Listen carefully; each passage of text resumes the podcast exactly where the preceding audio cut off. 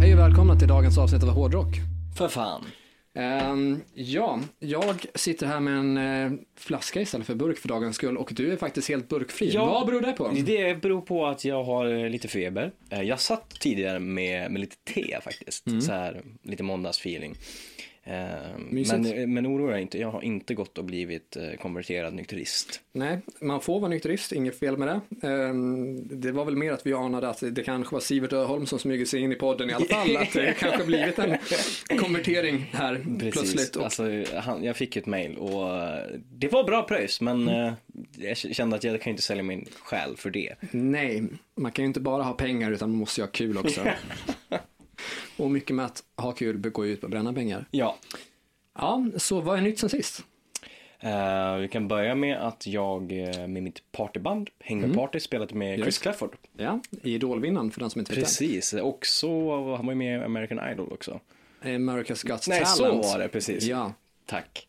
Eh, Så att, det, var, det var en rolig uppslutning. Det var slutsålt, det var 800 pers. Svinkul. Eh, riktigt, riktigt bra. Och vi spelade innan och efterhand. Och vanligtvis när man spelar så här innan och tidigt som ja, åtta på kvällen så brukar det ju inte vara så här jättemycket folk och folket som är där brukar inte vara så här på gång riktigt än. Utan de ramlar in och är på gång när huvudartisten spelar. Precis. Men det var typ 400 pers där redan när vi började spela och det Ja, är kul. sjukt bra uppslutning. Dansa och sjöng liksom. Så det, Det var drag, liksom? Det var drag och ändå Ja. spelade vi liksom lugna låtar. Svinkul. Eh, och efteråt då var det ju riktigt, riktigt bra. Mm. Så det, det, ja. Ja, jävligt kul att höra och det tycker jag att du ska vara stolt över. ja, men det tycker jag. Det, Mm. Han var för övrigt sjukt trevlig. Verkligen. Och partybandet heter alltså Häng, med, på party. Precis. Svinbra. Yes. Uh, är det något mer som är nytt sen sist? Ehm, jag fick hem uh, Airborne-vinylen som jag Precis, beställde. och det pratade vi om i avsnitt ett då, Meet and Greet, där du hade Precis. träffat Airborne. Ja, Ja. precis. Och eh, så massa som sagt då att vi eh, beställde ju då på plats, eh, Mm. Ja. imiterade. Så den fick jag hem. Ja, Så har du jag- hunnit lyssna någonting? In, inte på själva vinylen, eh, på Spotify har jag lyssnat. Mm. Ehm, Tankar? det är ett Airborne-album. Ja. Eh, jag tycker ju att singeln är ju klockren, första mm. Bone Shaker. Ehm, Och med Airborne album så menar vi alltså att det är ACDC-album inspelat i år. Precis.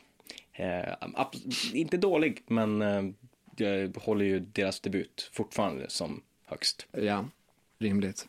Eh, och debutalbum brukar ju oftast vara bäst. Ja, Och är det någon där hemma som sitter och funderar på varför är debutalbum oftast bäst så är det ju ganska så logiskt i och med att innan ett band har fått skivkontrakt och släppt sin första platta som kanske haft fyra, fem år på sig att skriva musik och liksom sett, då liksom fått välja ihop de absolut tio bästa då som har gjort Mm. på de fyra, fem åren. Medan sen så liksom ökar ju tempot på att släppa ny skiva varje år eller kanske varannat år. precis. Varannat år kanske är vanligare. Ja. Men ändå då att då ha 10-12 låtar färdiga medan man på första tiden där hade kanske fem år på Ja, sig precis. och dessutom kanske var ännu mer hungrig och hade mer att bevisa kanske. Precis.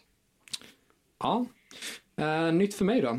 Eh, på det personliga planet så i och med att det eh, precis varit halloween så där har jag kollat mycket på film. Mm. Eh, dels så har jag varit och sett Joker på bio Oh, ja. tillsammans med sambon. Tankar? Eh, Joker var svinbra. Eh, jag var riktigt, riktigt nöjd med den. Eh, den levde upp till förväntningarna, eh, levde upp till hypen. Mm.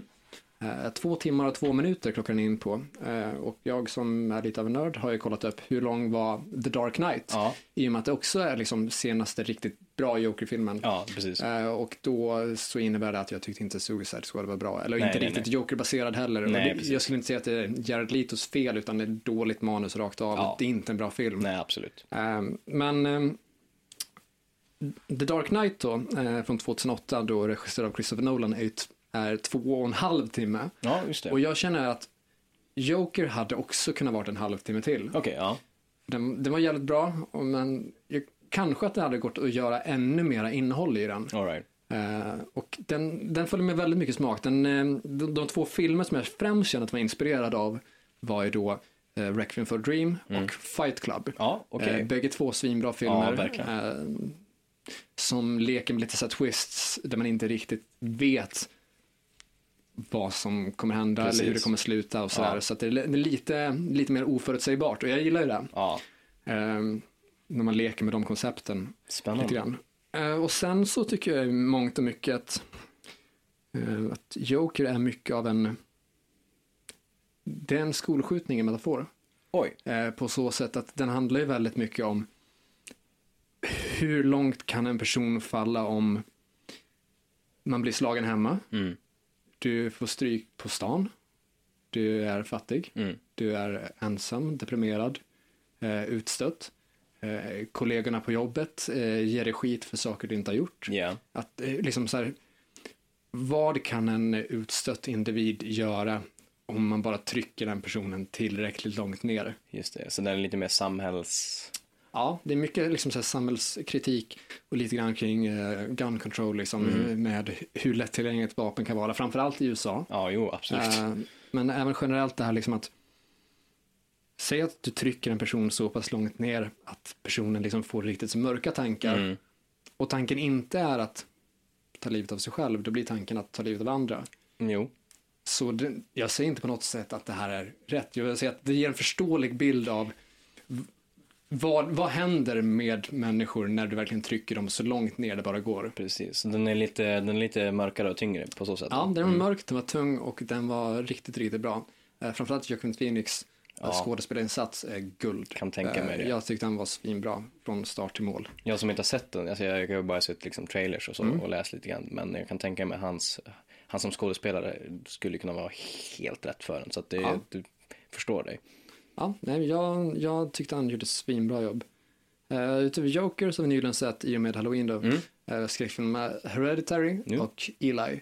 Och eh, Hereditary, eh, det var ju, jag tror att det var förra årets mest sedda skräckfilm. Ja, det stämmer nog. Mm, året innan där var det It och eh, 2017 då It och Precis. 2018 Hereditary. Ja, Hereditary var riktigt, riktigt bra. Det var en av få skräckfilmer som jag känt att här är liksom obehagligt. precis. Det är liksom inte det här kliché jumpscares Nej, precis. utan det är lite mer ja, precis. Och det är inte det här folk flyttar in i ett hus. Nej.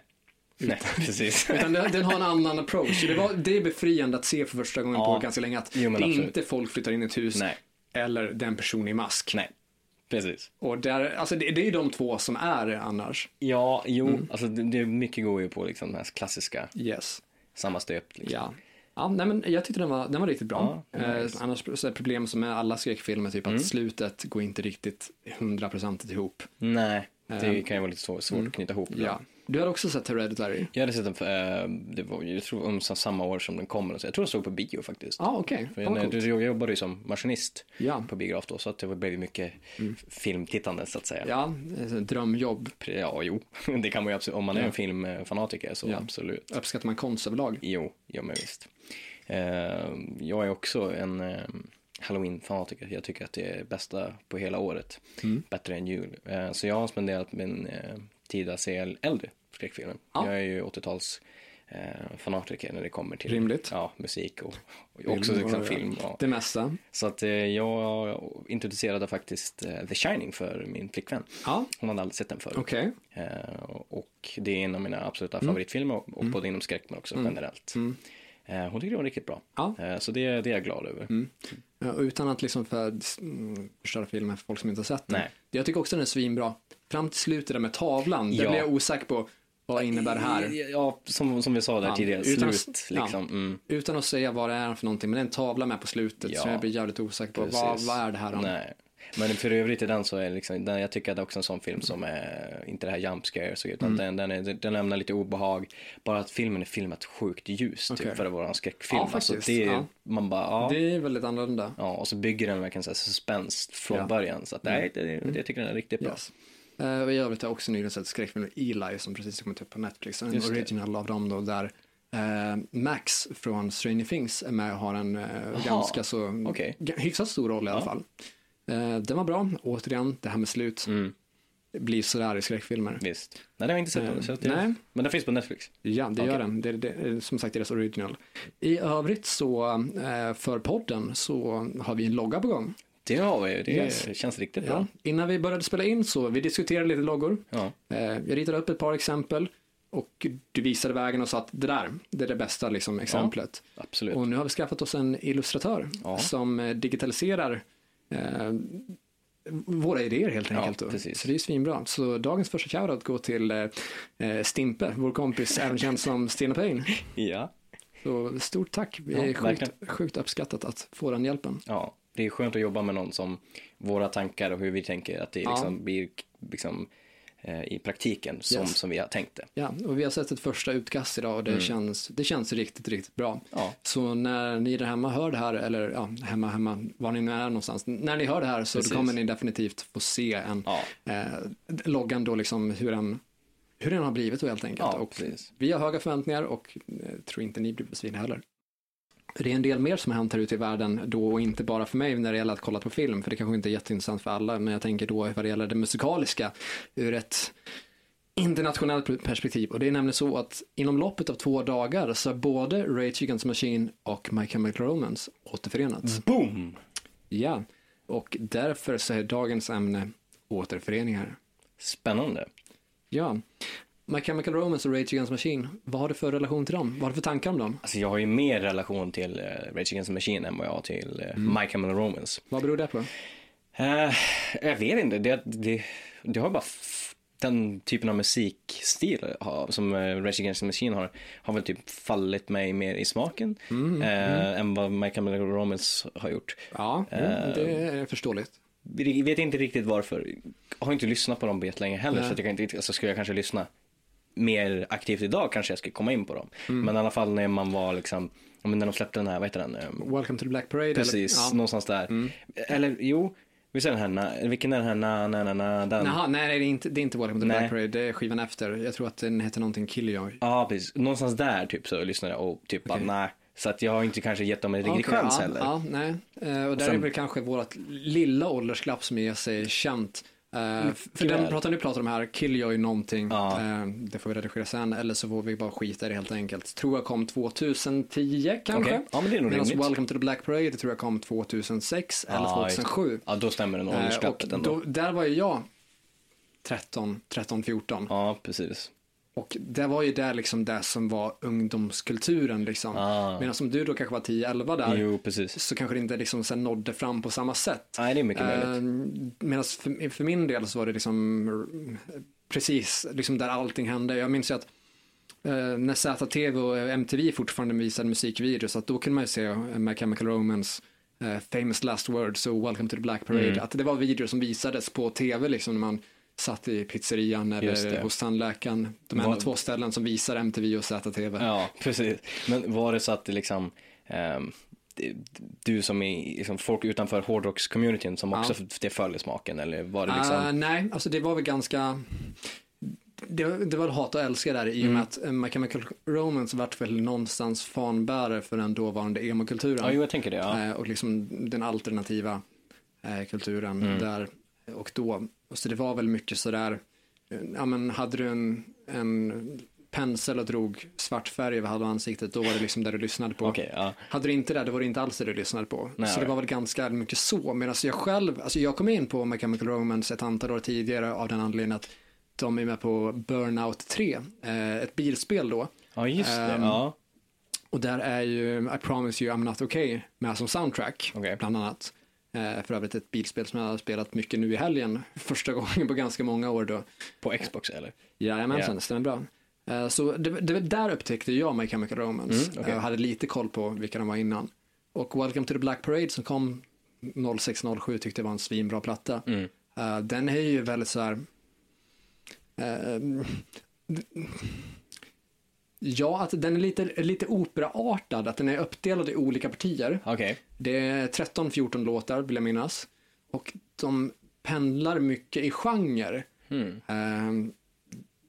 Där det blir väldigt, det blir ett kreativt låtskapande, lite som User Illusion Platinum med Guns N' Roses, Ja, utan att ligga i samma genre, Nej, nej. men att det är en bred variation på att sista låten där är kanske en och en halv minut och är lite så här liksom country-influerad. Right. Medan andra låtar är så här fem, sex minuter, Så mycket lite mixade, piano. mixade stilar liksom. Ja, precis. Och de, jag tycker att de gör det riktigt bra. Mm. Så jag upplevde att My Chemical Romance fick oförtjänt mycket skit på den tiden då det begav sig. Och tycker att Welcome to the Black Parade, det är en av mina topp 100-plattor. Ja. Jag skulle inte säga den topp 10, men det är ändå en sån skiva som jag värderar ganska högt. Eh, och tycker att liksom, ha- hade man ett agg mot själva emokulturen eller den alternativa kult- kulturen där 06-07, bör man definitivt ge hela det albumet Ja. en ny chans, köra från start till mål, för att det är ett kreativt låtförfattande med väldigt många olika stilar. Det är lite Queen över det hela. ja. Så jag som inte liksom har lyssnat så jättemycket på Ja. dem, utan mer så här, men jag vet vilka de är Ja. typ. Bör, alltså det ska vara liksom min inkörsport, den plattan, tycker Ja, du? jag tycker att det är en bra inkörsport och också att det faktum att den varierar så pass mycket sound Mm. samtidigt som det känns ganska enhetligt Ja. gör att det liksom, när du har hört hela plattan, så du kanske inte vet exakt vilket sound har de, he- eh, liksom så här, vilken Nej. låt skulle du rekommendera om du skulle rekommendera en låt? Aha, okej, ja. Men du skulle nog fortfarande ha ganska mycket glädje av plattan och känna att det här är ett coolt album. Mm. ja, men spännande. Och som sagt, det var ju, de visade så mycket på ZTV, MTV, eh, de har musik med i Burnout 3 eh, och de headlinade Peer Pressure i Göteborg någon gång där 07 kanske tillsammans med Avril Lavigne. Ja, okej, shit. Ja. Ja, eh, och eh, så tror jag väl att andra band som spelade var väl typ eh, Billy Talent och Blindside och lite Ja. sånt där. Så den alternativa vågen där, de var ju definitivt, alltså det var ju de och Tokyo Hotel och Tokyo Hotel tycker jag är ganska mycket skräp, men MCR tycker jag är riktigt bra. Okej. Men när slutade, när slutade de här spela? På, Eh, ungefär? ja, det var väl just det att My Chemical Romance tror jag la av 2013 Okej. och då la man av efter en turné. Så man gjorde ingen så här avskedsturné eller någon Nej, så här man- sista spelning. turné utan- liksom bara. ja, precis. Ja. Och det var väl den plattan med den där na na na na na na. Ja, hade, den gått, en hel hög hade, med na. hade den gått lite mer åt pophållet då eller? Eh, ja, jag tror För det. jag tänker just den ja, låten som jag tänker på känns ju lite mer så här popradio. Ja, jo, jo. Men också, det är också så att jag tror att du har hört just den för att det, det var en så obvious singel. Mm. Ja, precis. Medan den kanske inte liksom motsvarar vad man hör på en hel Nej, platta. okej. Eh, och jag tror att den skivan tror jag kom 2010 Mm. och sen så slutade den turnén typ 2012, 2013. Och så la de av. Och så la de av utan att göra någon så här avskedsturné eller någonting. Eh, så det här är väl det första man hör från dem på en 6-7 år och jag kan väl tycka att det är kul, jag som aldrig såg på den tiden de begav sig, att Nej. se, se dem en gång Precis, i alla fall. ja. Så jag är positiv till deras återförening. Mm. Eh, men Rage Against Machines återförening är jag ju kanske ännu mer positiv till. Det är, jag är absolut jävligt positiv till den. Jag, jag känns som, det känns som att det är eh, lite rätt i tiden också för att de ska göra det. Om man tänker med hur det ser ut lite grann i världen och så här med deras agenda och Ja, alltså det har ju alltid varit ett väldigt eh, politiskt laddat band och Oh, politiskt ja. engagerat band. Mm. Eh, både Tom Morello och framförallt kanske Zac de la Rocca, tror jag att han heter. det är sångaren, va? Ja, sångaren. Ja, precis. Yes. Eh, som jag pratade en del med min eh, polare och tatuerare Lukas då. Ja. Eh, att eh, efter att han hoppade av Rage Against Machine, eller att, han, eller att de la ner Rage Mm. Against Machine, så har han tydligen flyttat ut till något land i Sydamerika. Okej, Där mm. han mm, gör något slags starkt, alltså ännu mer politiskt laddad eh, musik, musik. ja. Alltså mer laddad än vad Rage Against Oj. Machine den är. Okej. Och att den liksom så här extremt och kan, han tydligen skänker typ en stor del pengar till diverse byar och liksom sånt där. Mm. Eh, Det är fantastiskt. Ja, det är fantastiskt. Eh, om det är sant. ja, jo, precis. Men jag, tror att, jag, jag säkert. tror att det är sant. Det, det skulle ju inte vara helt orimligt. Eh, nej, det, det, det låter rimligt tycker jag. Ja. Så jag tror och hoppas att det är rimligt. Det vore ju bra content i så fall i alla fall. Ja, jo men alltså verkligen. Det är det ju definitivt. Eh, nej, men uh, så Rage Against Machine är ju en återförening som jag hoppas väldigt mycket på. Ja. Eh, Du har inte sett dem? Eller? Nej, jag har inte sett dem alls. Det har jag inte gjort. Och Rage Against Machine är ett band som uh, betytt relativt mycket för egen del i och med Mm. att det är ju ett av de sstora banden inom rap metal. Och Ja, i och med att det är en genre som jag lyssnar mycket på och även själv liksom skriver Mm, så är det ju en viktig inspiration. Det är absolut. det definitivt. Ja. Sen är det också kul att Rage Against Machine var ett band man upptäckte genom Guitar Hero 3. Ja. Då Tom Morello är med och spelar Bulls on Parade och så möter man honom där i en Precis. guitar battle. Ja, just det. Nu när du säger det, det hade jag glömt Ja. bort alltså. Han har ju till och med en så tecknad karaktär där. Ja, just, ja, nu- jo, men nu när du säger det så. Mm. Ja, det, det, det spelade man ju alltså, rejält när man var yngre. Rejält mindfuck när man ska spela den duellen och inga av tonerna är så, det är inte ackord eller liksom toner utan det är bara olika läten Ja. på gitarren. Man bara, vad är det här för någonting? Ja, Också därför som jag tycker om Rage Against Machine-solon väldigt mycket. För jag gillar inte så här splatter-solon när det Nej, bara nej, av. Utan det är ju kul när Tom Morello spelar någonting. För när han spelar, det låter ju inte som en gitarr. Utan Nej, det är nej, ju nej, mer DJ-aktigt. ja jo men alltså verkligen, han har ju lyckats sjukt bra med det. Typ. Yes, så Rage Against Machine tror jag att jag håller lite högre där och ser fram emot kanske lite mer. Vad tänker vi om återföreningar överlag? Alltså det är ju någonting som man ser fram emot och önskar för, alltså för vissa band. Jag tycker väl att om det nu ligger rätt i tiden och det är liksom, finns liksom en mening med det hela att göra eh, så är det ju absolut skitbra. Om man då kan liksom göra sitt material bra och då liksom det finns en Ja. tan- bra tanke med liksom att det är ihopprepat. Ja, och men inte alltså det är viktigt att kunna leverera ja, kvalitet. det är inte bara liksom, Joyless Cash Grab. nej precis. Eh, det som Men in Black 2 enligt Rick and Morty. ja, precis. Eh, så att, nej men det finns ju vissa så här, exempel på band som du vet så här, ja, men vi far ut på en turné i, i Japan eh, och det är en cash grab. Vi hatar varandra, men vi gör det för, för cashens skull. Vilka band tänker du då? Det är, ja, det är. Det första jag tänker på just det med att vi hatar varandra men gör det för cashen är Docken. Mm. Med, med just Docken då och eh, George Lynch. De två tycker ju inte om varandra för fem öre. Nej. Så att, eh, nej men det finns en bra tanke bakom det hela och det, är liksom, det, det, det finns spelglädje när man ser dem och så. Det, det, är tycker jag är bra. Ja. Ja, alltså, ibland så funderar man lite grann på vad har artisterna och liksom bandmedlemmarna för relationer till varandra? Ja. Och hur påverkar det en när man står i publiken? Jo, Å ena sidan, alltså, de gör ju ett jobb. Absolut. Det är ju, det är ju som vilket annat jobb som helst. Det Ja, är, precis. det är deras jobb. Ja. Det är det de försörjer sig på. Och alla som har haft en, ett jobb och varit på en arbetsplats vet att man kanske inte gillar alla på arbetsplatsen. Nej, absolut inte. Men ibland så måste man bara liksom kunna Ja. få en del saker gjort, gjorda. Ja, absolut. Så det kanske handlar mer om kan vi samarbeta eller inte än tycker jag om personen i fråga. Ja, precis. Alltså är det liksom en, en arbetskollega eller är det min bästa Mm. Ja. polare som Ja. jag är ute och musicerar med? Mm. Ehm, så det tror jag väl absolut att det kan bidra till samtidigt som det kanske inte heller behöver bidra till det hela. Nej, alltså, Men jag kan tänka mig att om det är liksom väldigt mycket bad blood, ja. då kan det ju vara lite förpestande för hela Mm. upplevelsen. Jag kan också tänka att har det sjukt mycket fans som faktiskt vill se bandet, vill att det fortsätter. Ja. Kan det inte vara värt att lägga det där bad blood åt sidan eller liksom arbeta på att lösa den saken. Alltså jag, jag tänker eh, dels eh, Metallica Some Kind of Monster där man tar in en psykolog för att vara med och prata med bandmedlemmarna. Där har du ju ett tydligt exempel på vad vi vill försöka. Ja. För fansens skull, för Ja. vår skull, för musikens skull. Ja, man vet att det finns liksom miljontals fans. Ja, Man vet att det här är vårt jobb. ja. Om inte vi löser det här, då har inte vi något jobb. Nej, nej, nej, precis. Och sen, men sen också där också, de har ju spelat med varandra hur länge som helst, så att jag menar för typ behålla vänskapens skull också. Ja, jo, men precis. Det känns som att det vore viktigt. Så att, det- ja. det där är ett sjukt bra exempel på att de försöker verkligen. Ja, att försöka liksom hålla ihop ett band. Precis. Mm. Sen finns det ju liksom exempel på, på sådana som verkligen inte vill försöka överhuvudtaget. Ja, det kan ju vara tråkigt. Ja. Men alltså, jag är överlag positiv till återföreningar så Ja, länge man ja, ja. känner att det liksom finns någonting att, att ge. Man kan, man kan liksom så ge, man kan ge kvalitet helt enkelt. Ja. Det är sjukt viktigt. Annars så är det bara, men annars- annars, annars tycker man ska skita i Ja, det. men om det inte finns någon riktig poäng med det, liksom, om det bara är en cash grab, då, nej, det finns ju liksom ingen kärlek i musiken eller någonting så då. Det, nej, det känns inte roligt. Nej.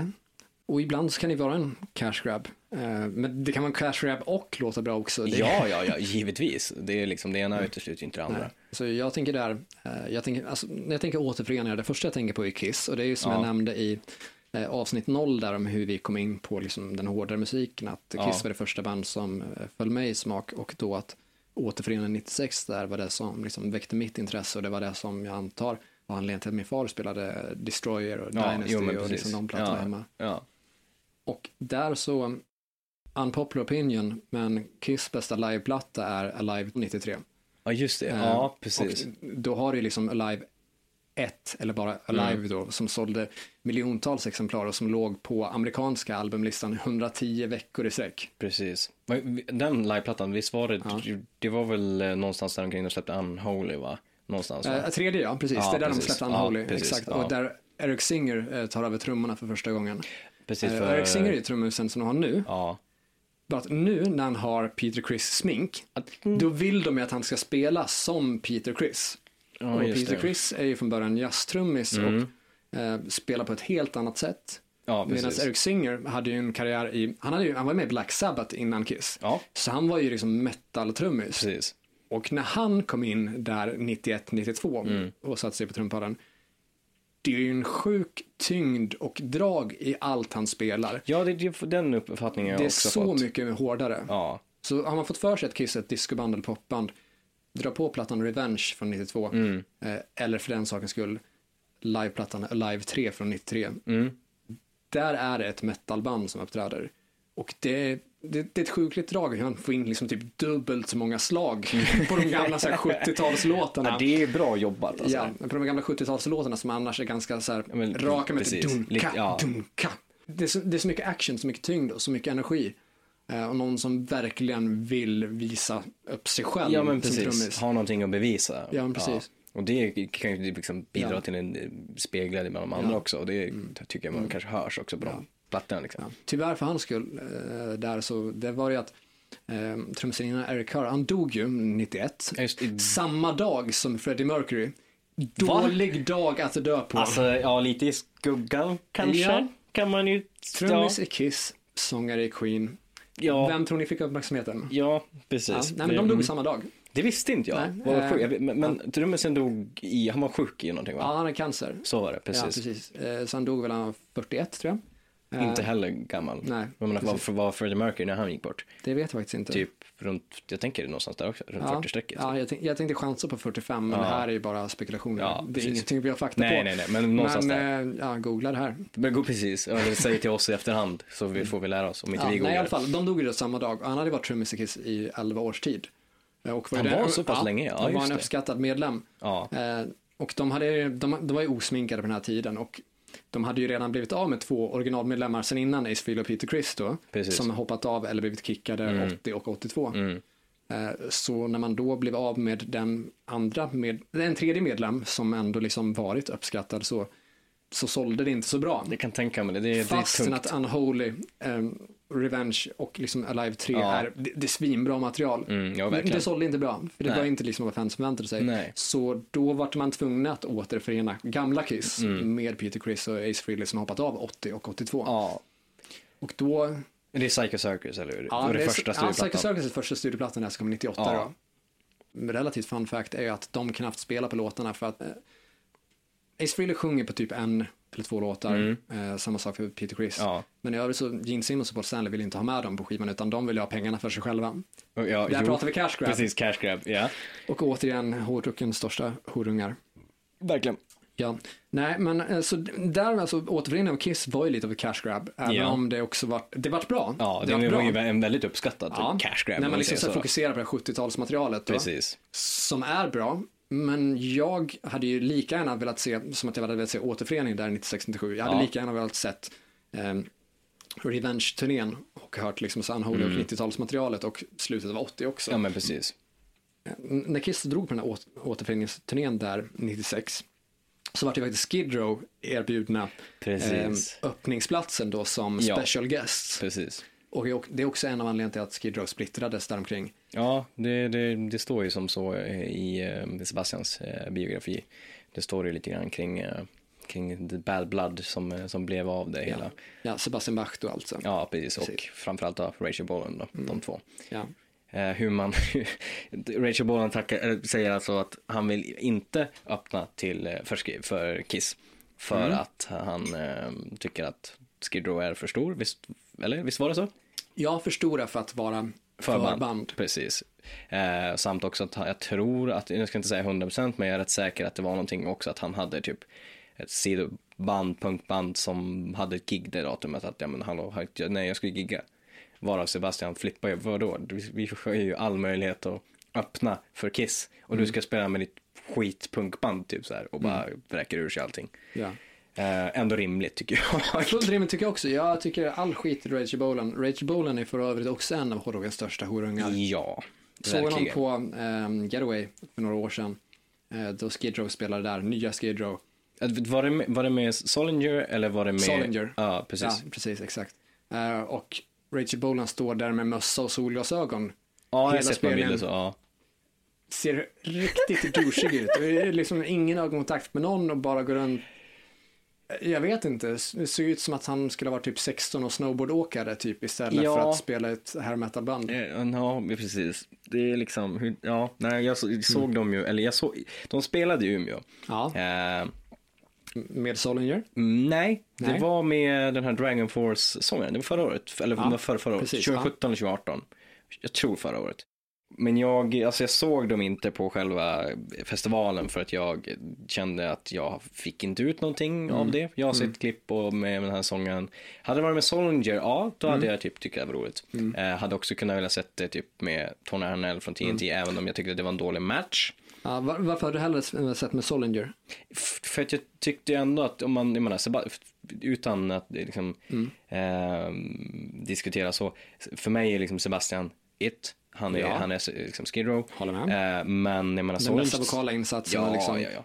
Men, men, men. Solinger var ju ändå så här, han var ju mer sjuk länge. Ja. Eh, och har också bidragit till eget material liksom, Jo, med precis. plattor och sådär. Ja. De andra är ju mer hired guns. Ja. De har ju liksom inte bidragit än så länge Nej. med, med någonting. Så att därav hade jag tyckt så här, ja, men okej, om ni spelar nu ert material med Solinger som de Ja. skrivit, det hade varit för mig kul att se. Se den typen av Skid Row.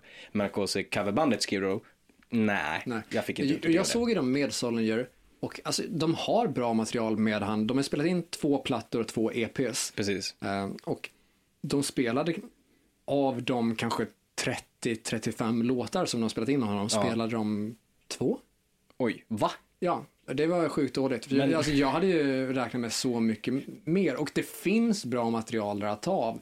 Så det är sjukt om man väljer två av 35 Ja, vad- vad- låtar. vad- vad och sen tar man resten från liksom så Bach-eran. Varför, varför tänker du, alltså, vad, vad tror du att det, beror på att de, de gör så då? Ehm, dels kanske lite fegspel, att man inte tror på det nya materialet. Nej, precis. Eh, och dels att man är medveten om att det är egentligen är Bach som publiken vill jo, se. jo, det kommer de ju aldrig komma undan. Nej. Mm. Men jag tänker ju som du säger också, att man, fan, man måste väl ändå vilja sälja sitt och tro på sitt material. Jo, ja, och det, de, det, det försökte de väl, men alla som kan någonting om Skid Row liksom satte väl ner foten lite grann mentalt i alla fall. För jag såg ju där Mm. och Solinger höll så här mellansnack om att ja, men den här låten skrev vi för 25 år sedan. Bara, du Men- var men- inte med för 25 år sedan. Om Sebastian-materialet Nej, ja, alltså. precis. Det Ja. är ju lite konstigt att Ja, säga. det är ganska, ja, det, det skaver hela kroppen när han säger att vi skrev den här för 25 år sedan.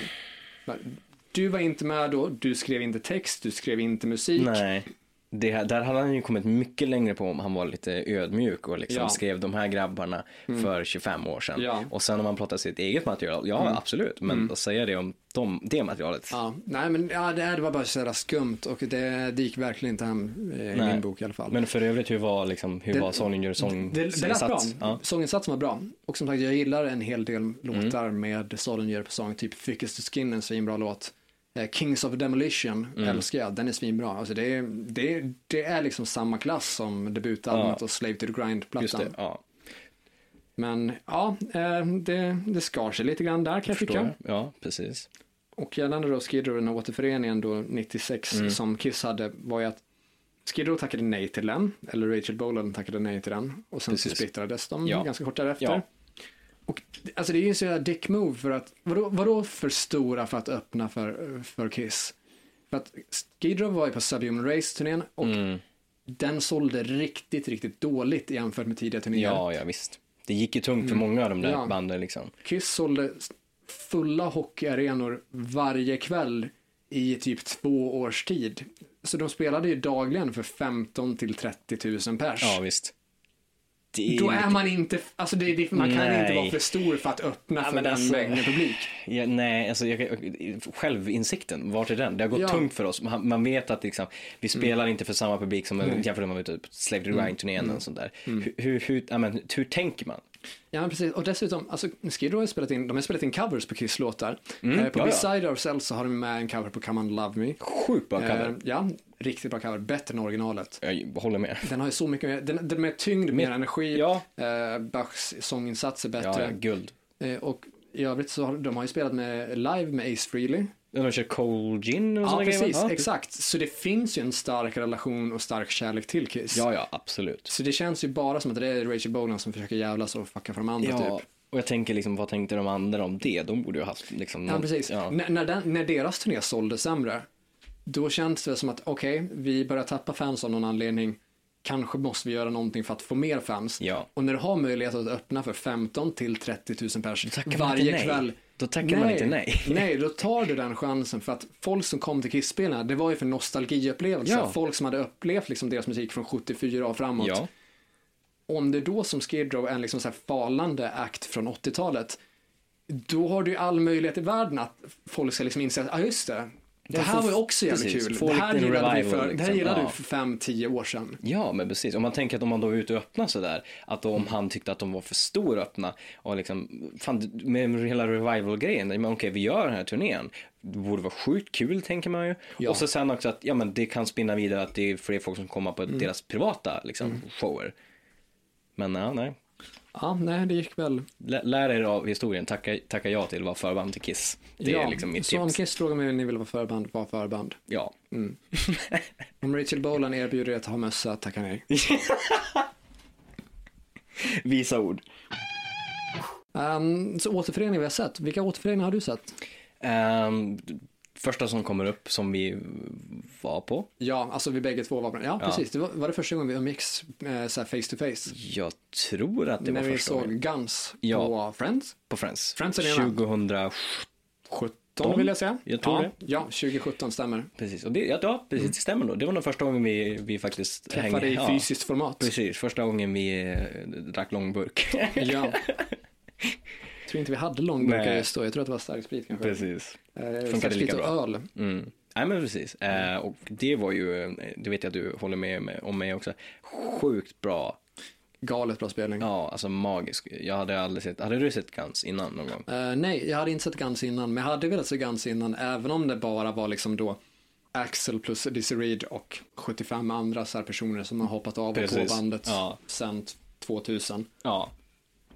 Men alltså jag, jag, ett- alltså, jag gillar ju Chinese Democracy. Ja, det är en ja, bra same. skiva. Ja. Den låter inte Guns N' Roses, Nej. men det låter bra. Det är sjukt bra låtar, Ja. det är starka låtar. Sjukt starka låtar. Den är, liksom, den är ju ändå lite experimentell. Ja. Eh, li, lite ändå så här som man tänker med Use Your Illusion, att det händer Ja. lite olika saker. Så Ja, här. den är, den är bred. Ja. Och framförallt så tycker jag att alltså, Axel Rose tycker jag gör sina absolut bästa sånginsatser Ja, på den men skivan. Jag den- tycker att han sjunger bättre där än vad han någonsin har gjort innan. Jag tycker han utnyttjar sin röst och Ja. alltså, precis, på ett bättre sätt. Ja, framförallt This I Love. Den är ju magisk. Det är bästa balladen enligt mig. Ja, ja, ja, precis. Jag tycker också att det är en av, en av de bästa balladerna Mm. någonsin och kan vara Guns bästa ballad. Eh, och också sådana, där har jag den skrevs ju 92, vilket var precis efter släppen med User Illusion. Mm. Det. Vilket det blev tydligt som att det här är vad som skulle ha kommit direkt efter om inte liksom Axl Rose hade varit en douche och alla andra medlemmarna hade hoppat av. Och som stor horunge. Ja, ja, det är också liksom en faktor man får räkna på något, sätt. Ja, ja, men så är det ju. Eh, men sen så den var ju sjukt bra. Ja, svinbra. Och de körde ju tre timmar och nio minuter. ja, De drog på 30, 31, 32 låtar typ. jag tror- ja, någonting Nå- sånt. Något sånt. Någonting sånt. Mycket covers ändå. Ja, ja, jo lite för mycket. Alltså jag, jag har svårt att se varför ska man spela en cover på The Who's Mm. The Seeker. När de har liksom så pass mycket inspelat och covers som de har gjort tidigare som är Mm. Ja. liksom, de är känd för. Ja, men precis. Så att, ja, det, det, det tyckte jag liksom Så kanske var. märkligt drag. Ja, jag, verkligen. Jag förstår men liksom inte du grejen. hade ståplats då? Nej. Hade du inte det? Jag, jag hade sittplats. Hade du sittplats? Jag för mig det. Jag tror det. Jag vet att jag hade sittplats. Ja, jo, men jag tror att jag hade sittplats. Men du tyckte spelen kanske var lite i längsta laget? På grund av coverserna typ. På grund Det är av typ, coverserna, Ja, ja. jag tyckte liksom Okej. att jag hade inte, alltså spelningen i sig var inte för lång. Nej. Men om de hade utnyttjat sig av mer sitt eget material typ. Som finns Ja. sjukt mycket bra låtar som de kunde ha kört istället för typ Jo, det med. liksom. Ja. The Seeker var sjukt malplacerad, den tycker jag de kan stryka. Den kör de fortfarande, det är ju Förstår sjukt märkligt. De har kört den hela återföreningsturnén. Ja. Det är ändå typ tre år nu. Vilket, ja, nej jag förstår liksom inte. Ja, nej, så den hade jag definitivt strukit. Men Ja. jag upplevde alltså i form av att, i och med att jag hade sittplats då så, där, där kändes det rätt. Det kändes som en bra längd i och med att, hade jag stått i tre timmar och tio minuter, då hade, ju, då hade det varit slut. Det hade varit jobbigt. Ja, framförallt de liksom, instrumentala bitarna, då liksom Slash sätter av typ Gudfadern eller något sånt annat. Jo, den är ju ikonisk men man, man Mm. blir ju lätt kanske lite rastlös om man står upp. Ja, så jag var sjukt nöjd med sittplats. Ja, jo men same, verkligen. Nej men det var guld. Ja, eh, det, det är liksom ett guldexempel på Ja. återförening och jag tyckte Axl Rose höll ju verkligen. ja. Eh, det är ändå imponerande att springa sådär i typ tre timmar, tio minuter. Ja, och liksom framförallt liksom alla de här tonerna han skrek. Ja. Alltså jag hade ju gåshud och log som ett barn. För att det var så det är surrealistiskt. Ja, det är så ikoniskt att man, Ja. man har hört det, man har sett det på YouTube, Ja. man har sett det på DVD och så får man höra det där ikoniska liksom, eh, frustrationen i hans scream som han har live. Alltså, ibland så var det lite nasalt. Eh, Vissa så här, kanske mellanregister, att någon ton gick upp så här, blev för nasalt. Ja. Men när han verkligen bältade skiten ur liksom, allt han kunde, då, det, det var ju, det var ju, det Ja, var världsklass. Ja, det var det. verkligen. Absolut. Eh, jag har sagt min, Mm. eh, jag har flera men tänker vi, vad tänker du? Uh, ja, alltså, de, alltså, det är ju främst Guns som en riktig återförening. Sen Ja. såg jag också Helicopters återförening på Sweden Rock Festival. Vilket år var det? Eh, 2016 och Helicopters hade väl innan det lagt ner 2008. Mm. Ehm, så de hade väl ett break där på åtta år och det tycker jag kanske, det, det är rimligt ändå Mm. för att kalla återförening. Precis. Och då var ju, var Dregen med då? Ja, Dregen var med då och då pratade de ju om, jag tror att de pratade om i Sweden Rock Magazine redan 2008 typ, att de fick frågan, ja men skulle ni kunna tänka er en återförening i framtiden och liksom när Ja. då? Just det. Jag tror att Nicke Andersson då gav någon form av svar att det måste vara minst fem års tid för att kallas för återförening. Annars så är det ju bara att man har tagit ett break eller något sånt där. Det är ju en rimlig tanke kan man ja, ju tycka. Ja, exakt. Så jag tycker att det, var fullt rimlig tanke på alla sätt och vis. Ja. Eh, sen tyckte jag väl att, alltså Helicopters var bra på Sweden Rock Festival. Men då hade, var de ju där främst för 20-årsjubileet av Super Shitty to the Max. Mm. Platta då med typ 13 låtar tror jag som de dunkade in på 26 timmar. Oj. Väldigt, väldigt punkig, väldigt garageig och väldigt rå. Och jag tycker den är riktigt bra. Men jag hade väl kanske sett, gärna sett att de kanske drog på fler låtar från andra plattor. För då var det ju nästan bara första plattan plus ett par från andra. Så att det var låtar från 96-97. Ja. När man ändå gjorde ett antal skivor efteråt. Så Ja. hade jag kanske sett att, ja men till extra numren plocka tre, fyra av de bästa Absolut. från resterande diskografi för att få en mer liksom, enhet, liksom helhetsbild av, Ja, man- av vad, var det, vad har ni saknat för någonting från Helicopters. Ja. Det är det här ni kommer få nu. Precis, alltså om man ändå gör en återförening typ Ja. så, så känns det som att, ja men, då vill man kanske höra lite mer best of. Mm. Då är man Ja. hungrig, hungrig på det liksom. Om, om, Ja. om jag skulle gå och se Helicopters till exempel, som alla sett dem förut, så skulle jag vilja höra lite greatest hits. Ja, Och inte bara, även om plattan i sig kanske skulle ligga mig nära hjärtat, så lite mer. liksom. lite greatest hits ändå. Ja, precis. Som sagt, alltså, tre, fyra, fem låtar från övriga diskografin hade varit svinbra. Om Ja. man kör ändå hela första. precis. Eh, jag såg eh, Halloween. Mm. Och det var ju också där när jag skippade Skid Row. Jag drack sprit istället. Det var bra val, kände jag. Ja, lätt hänt. Japp, lätt hänt. så de eh, var ju sjukt bra. Mm. Det var också en sån här återförening med, jag tycker att de har gjort det på ett bra sätt. Att de har eh, Mika Kiske, original, Yes. från eh, Keepers-plattorna. Eh, de har Kai Hansen på, på gitarr, han sjöng också mycket, vilket han gör på den här första Walls of Jericho, Ja, ja EPn. Precis. Eh, de körde fortsatt också med um, Andy Darius. Mm. Som också är sjung på typ större delen av plattorna. Det har han ju. Eh, så han är ju en del av liksom hela. De hade också typ originalbasisten tror jag. Mm. Och någon till som jag inte kommer ihåg. Så det är typ i stort sett alla. Förutom den där trummisen som är död. Mm. Så det var ju sjukt. Och jag tror de spelade typ där två och en halv timme också. Ja, det är ju grymt. Sjukt Fan vad kul. En utekonsert. Ja. Så här pump, uppblåsbara pumpor som flyger omkring. Ja, fan vad roligt. Alltså, vet, allt man förväntar sig av det här klassiska power metal, halloween. Mm. Så det var magiskt. Har du sett halloween någon gång? Nej, jag har inte sett Halloween någon gång. Det har jag faktiskt inte. Och inte Kiske heller? Nej, varken Nej. eller. Så jag har tyvärr ingenting att komma med på den fronten. Nej, tyvärr. precis. Men är du fan av halloween?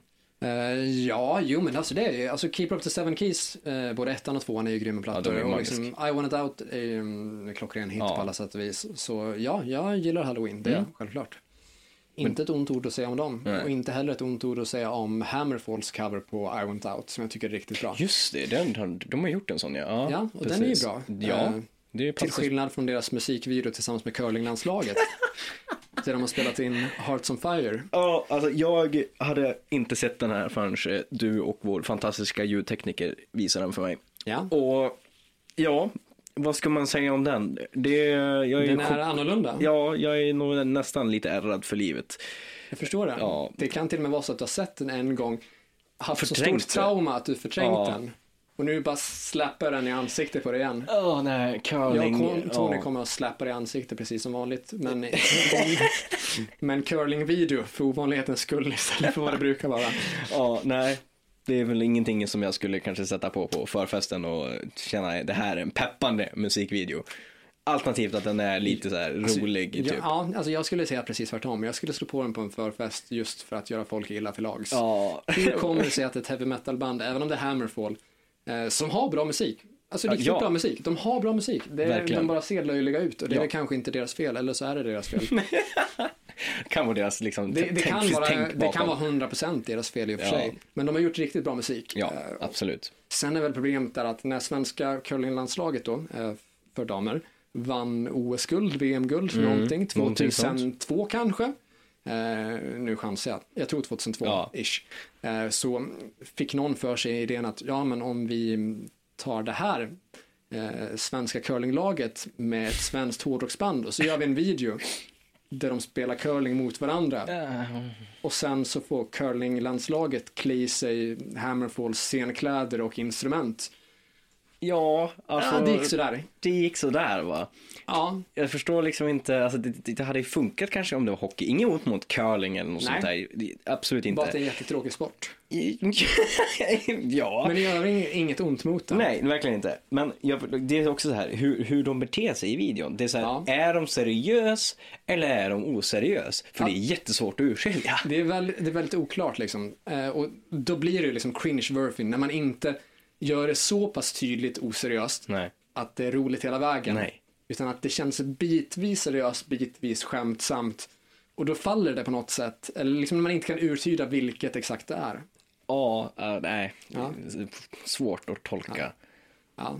Det, det är inte Hammerfalls bästa insats. Nej. Men eh, curlinglandslaget gjorde en hyfsad insats i och med att de vann ju sitt Ja, guld där och sen så fick de ju ändå liksom prova på hur det är att liksom vara känd för något coolt. Ja, som alltså. då rockstjärna. De, känd är de ju eh, förhand kan man ju säga. Den är, den, den, man kommer ju liksom inte undan den. Så eh, dagens andra shoutout till curlinglandslaget för da- svenska damer år 2002-ish. Ja, verkligen. B- bra effort av er, verkligen. Ja, bra kämpat. Ja, Mindre bra kämpat. Joakim Kans och övriga medlemmar. Det Ja. kanske var sådär. kanske sådär. Mm, inte starkaste jobbet alla dagar i veckan. Nej, Eller någon dag i veckan. men jag är inte förvånad heller. Liksom. Det banade ju vägen för en massa framträdanden i tv och sådär. Ja, jag hoppas att det var bra med pengar i alla fall. Ja, jo, det kan man ju hoppas. Jag hoppas de tjänar bättre än mig. Annars kunde de ju skippat curlingvideon. ja, alltså, det, det, ja, verkligen. Ehm, har vi några fler som du har sett som eh, du kommer på, på rak arm? Nej, det är Guns N' Roses Helicopter som är Ja. den första så här alternativen som jag tänker på. Men äh, gällande mindre bra återföreningar. Du hade ett exempel på en mindre bra återförening. Vad, vad kan det Ja, vara? ehm, jag såg ju, jag såg Sabbath två gånger på samma år, tror Ja. jag. Eh, och jag såg dem på Sweden Rock. Mm. Och jag såg dem på Friends. Jag tror att det var samma år. Det kan Ja. ha varit så här året efteråt eller så Right. också, men någonstans samma där. Samma turné i alla fall. Mm. Kan vi Eh, ta paus? Ja.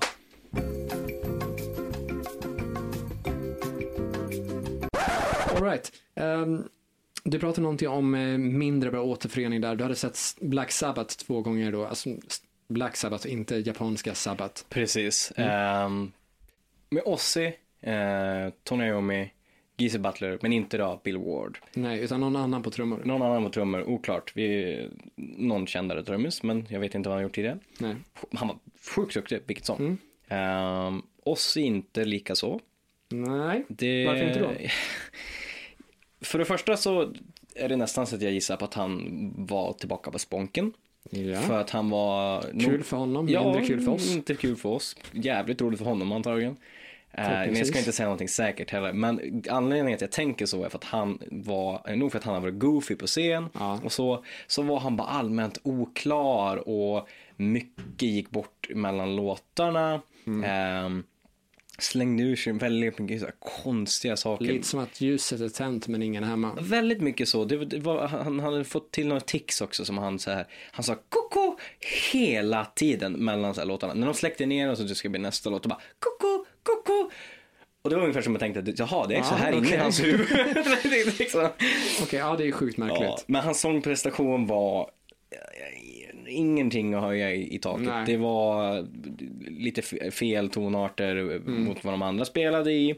Ehm, allmänt trött, typ så här. Det, ja. Mm, Ehm, så det, det var lite tråkigt. Jag har för mig att Sweden Rock var bättre än på Friends. Okej. Men det var fortfarande inte, Det var fortfarande inte bra. nej. Nej. Men det var ändå så lite bättre. Men Typ ja, acceptabelt. ja, typ. På Jag, man fick ju ändå se, jag har ändå sett Sabbath två gånger. Ja. Mm. Så det är ändå så här, ja, wow, det är roligt att kunna bockat av. Ja. Men att föredra hade ju varit om sångprestationen var liksom att höja i taket. Ja. Liksom.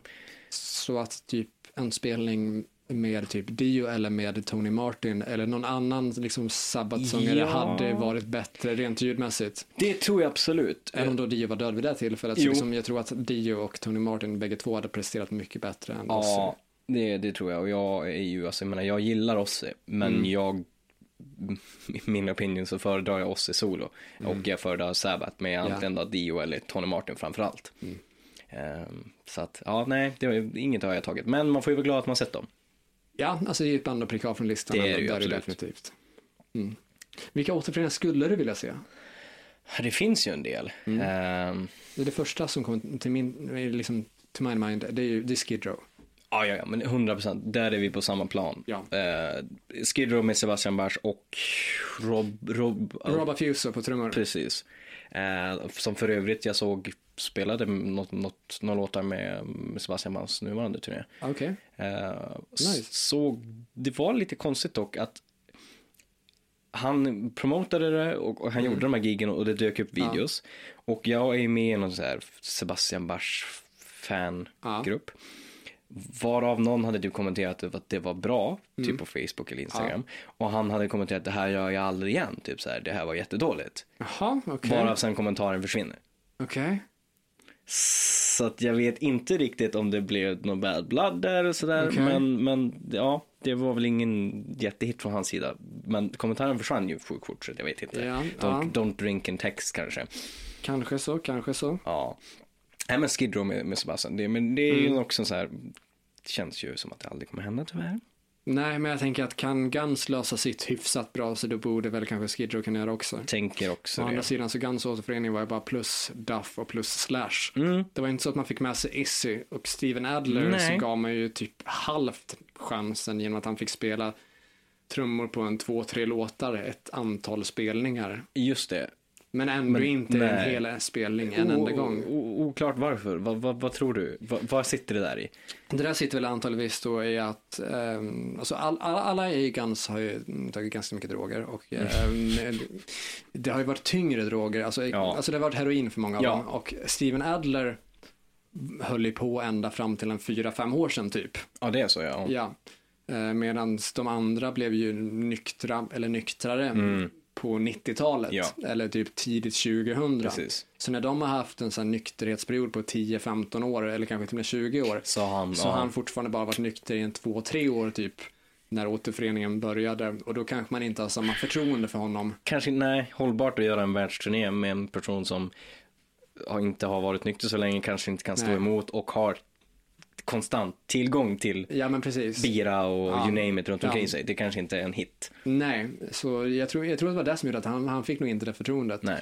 Vilket också kan vara lite synd eftersom att man provade honom liksom på ett antal spelningar där han fick köra några låtar och det låter bra. Ja. Han, han, han gör ju det liksom rätt. Ja. Det är inga som helst fel Ja, på de låtarna. Så det känns som att om man ändå gjorde de sakerna, ja men varför kunde han inte då efter att ha bevisat sin Nej, prestation precis. bara få resten av spelen också? Ja, alltså det hade ju alltså det, Roliga för det är ju fansen en för återförening. honom. Ja, det är ju en återförening, men det är ju inte the återförening. Nej, det är det ju inte. Eh, mer än så. eh, jag tänker, eh, det finns några så här mindre, mindre, mindre kända om man ska säga så. Alltså, Ja. nu, nu har vi snackat om de här Big Big. eh, Ja, det är alltså de absolut största. Ja, precis. Uh, ja, eller ja, det finns en till Biggie och det skulle ju vara um, Van Halen med, med Sammy och Mm. eh, Anthony på, på bas. Ja. Hade ju varit magiskt. Men också där, jag tror, hade velat att man inte bara ska säkrat David Roth. Utan att man gör en both of best Mm. Ja, worlds. det hade man därför kunnat göra. Som typ Halloween, att Ja. man liksom gör det. Ja, Halloween turnerade väl med tre sångare, eller? Ja, Kai, eh, Andy och, eh, och Kiske då. Ja, precis. Vilket är så att, ja men, det är ju deras musikhistoria. Ja, så då hade ju Van Halen med lätthet kunnat göra med två sångare. Man tycker det. Med tanke på att de har bra material med bägge två. Ja, ja, oh ja. Så att, och båda har, eller liksom, jag menar i alla fall Sam har ju sjungit liksom eh, David Roths material. Ja. När de var liksom som störst. Ja men exakt, och det tycker jag att, alltså, det tycker att man bör göra. Det är en sån där in, inspiration där i Bruce Dickinson som dels när han kom in i Iron Ja. Maiden sjöng låtar som Paul Den hade spelat in. Precis. Och sen när han hoppade av bandet och kom med igen där 99-2000 Mm. så spelade han, in, spelade han ju låtar live som eh, Blaze Bailey spelat in på skivan. Precis. Vilket Så är liksom, liksom, så här, verkligen axla att förstå att ja, men det här har hänt medan jag varit borta, det Ja. har hänt innan jag var med. ja, Och sen bara ta, ta, ta, ta rollen, axlar liksom ansvaret och kör sitt bästa på dem. ja, ja men absolut. Och det är viktigt tycker jag. Alltså, det, Ja, men till skillnad från Vince Neil som var borta från Mötley i så här fem, sex år och Ja. påstår att han aldrig ens hört skivan som de spelade in utan honom. det är ju skitsnack. Ja. Det är skitsnack. Och är det sant, då är det ju bara, då är det bara svinigt beteende. Ja men alltså verkligen. Den skivan för övrigt är ju guld. Den, alltså den är riktigt bra. Mm. Den har riktigt starka låtar. Misunderstood och Hooligans Holiday är riktigt Mm. bra låtar. Det Verkligen. är det. Eh, några fler, fler som du tänker? Mindre Eh, som större? Nej, alltså den återförening jag vill se är ju liksom Skid Row. Ja. Eh, sen, sen är det ju bara så band som jag önskar att jag hade kunnat sett medan jag fortfarande levde. Att jag, jag hade Precis. gärna velat sett, jag hade väl velat sett Pantera. Ja, ja men Eh, same. Och liksom, Och det går ju liksom Nej, det, det går ju inte. Det, går ju, det skulle ju gå att se någon tribute-grej, men det är ju Ja. inte en återförening. Nej, precis. Och jag önskar att jag hade sett eh, Peace, Love and Pitbulls. Men alltså det är ett band som la ner 92, 90, eller alltså de spelade 92 till 97 Ja, och efter det så la de ner och alltså att göra den musiken då som de alltså, att, de, att de skulle göra det idag 22 år senare precis. det, var, det är inte trovärdigt. Det, kän, det känns inte som att det skulle gå, kunna gå att leverera med samma energi Det- eller jag- samma jag kraft tror på inte det heller, liksom. alls. Så ja, det enda som jag känner att man skulle kunna göra hyfsat likvärdigt är, det är Skid Row. Mm. Jo, men precis. Yes. Sen finns det liksom, det finns ju några så här, alltså, som är återförenade, men Ja. som typ saknar någon musiker, typ. Mm, mm. Eh, typ, jag tänker Europe, Ja. med, med Key, typ. Ja. Att man skulle, de gjorde ju det, Mm. första, den här återför, där de fick så sjukt mycket betalt för att spela Ja, på så spelar typ Final Countdown vid Ja. nyår där ja. Precis, och då var ju både Key och, och Norum med. Ja, Men eh, varav sen de bara kör med, med Norum och jag menar, Norum är ju, det är ju en skitbra återförening för att jag menar, han var ju med från början liksom. Mm. Ja. Eh, fram till, eh, till final då där då, och var Mm. med på den. Ehm, men Key har ju också gjort ett intryck liksom med ja Superstitious på, och Ja, och på, liksom på Out of this world och Ja, Prisoners in Paradise. Magiska solon, bra- det är bra solon. Eh, och de var ju som störst i världen med, med, liksom, med, dem, med, dem, med liksom Out of this world-plattan. Ja, Så att där, liksom, där hade det varit magiskt att liksom, se verkligen. med båda gitarristerna. Ja, för musikhistoriens skull. Eh, så det tänker jag. Yes. Ja, men det var väl egentligen allt vi hade för idag. Om vi ska dra några tips då. Vad tipsar du om? Eh, det jag tänker tipsa om, det här, det jag fick, lärde mig det här ganska nyligen. Jag hade aldrig hört låten förut, hade ingen aning om att det var den här snubben som spelar på låten. Okej. Eh, det, den är ju rockigare. Det, Ja. det är kanske inte, det är inte en hårdrockslåt, men Nej. det är ja, poprockig så här. Yes. Eh, den är från 89 med, med Janet Jackson.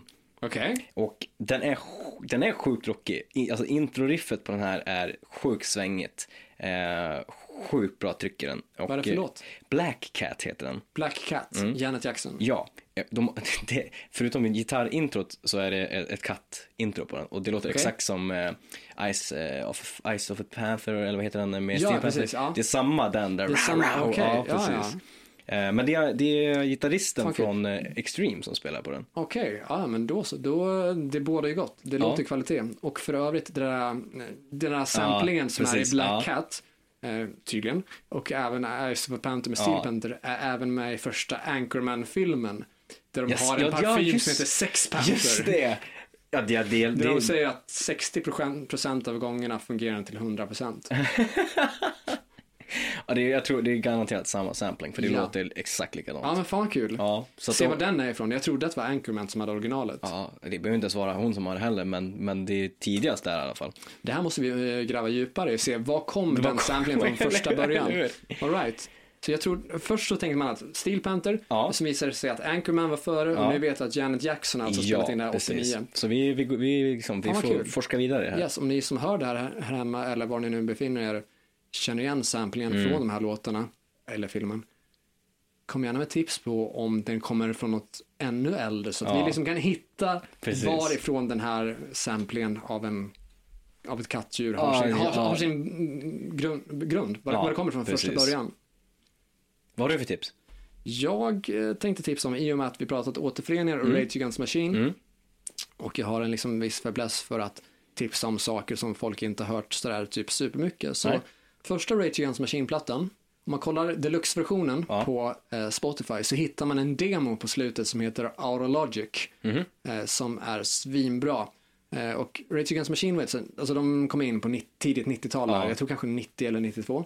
Ja, jag tror det. Eh, och den här Aurologic, det är ju verkligen så här att här märks att det här är sent 80-tal, så att det är ett jävla gung och liksom så Ah. sväng och det är catchigt, det är Nice. positivt liksom. Jaha, okej. Så att det, det är väldigt liksom angränsande till typ Beastie Boys. Så att här ser jag att här är rap metal Nice. med en liksom så här uh, Tukumi Pops känsla typ. Eh, och det, det, det, det, det är ett annorlunda en annorlunda variant av Rage Against Machine som Ja. absolut inte får missas. Nej, Så gå till deluxe-versionen av debutplattan och slå på Aurologic.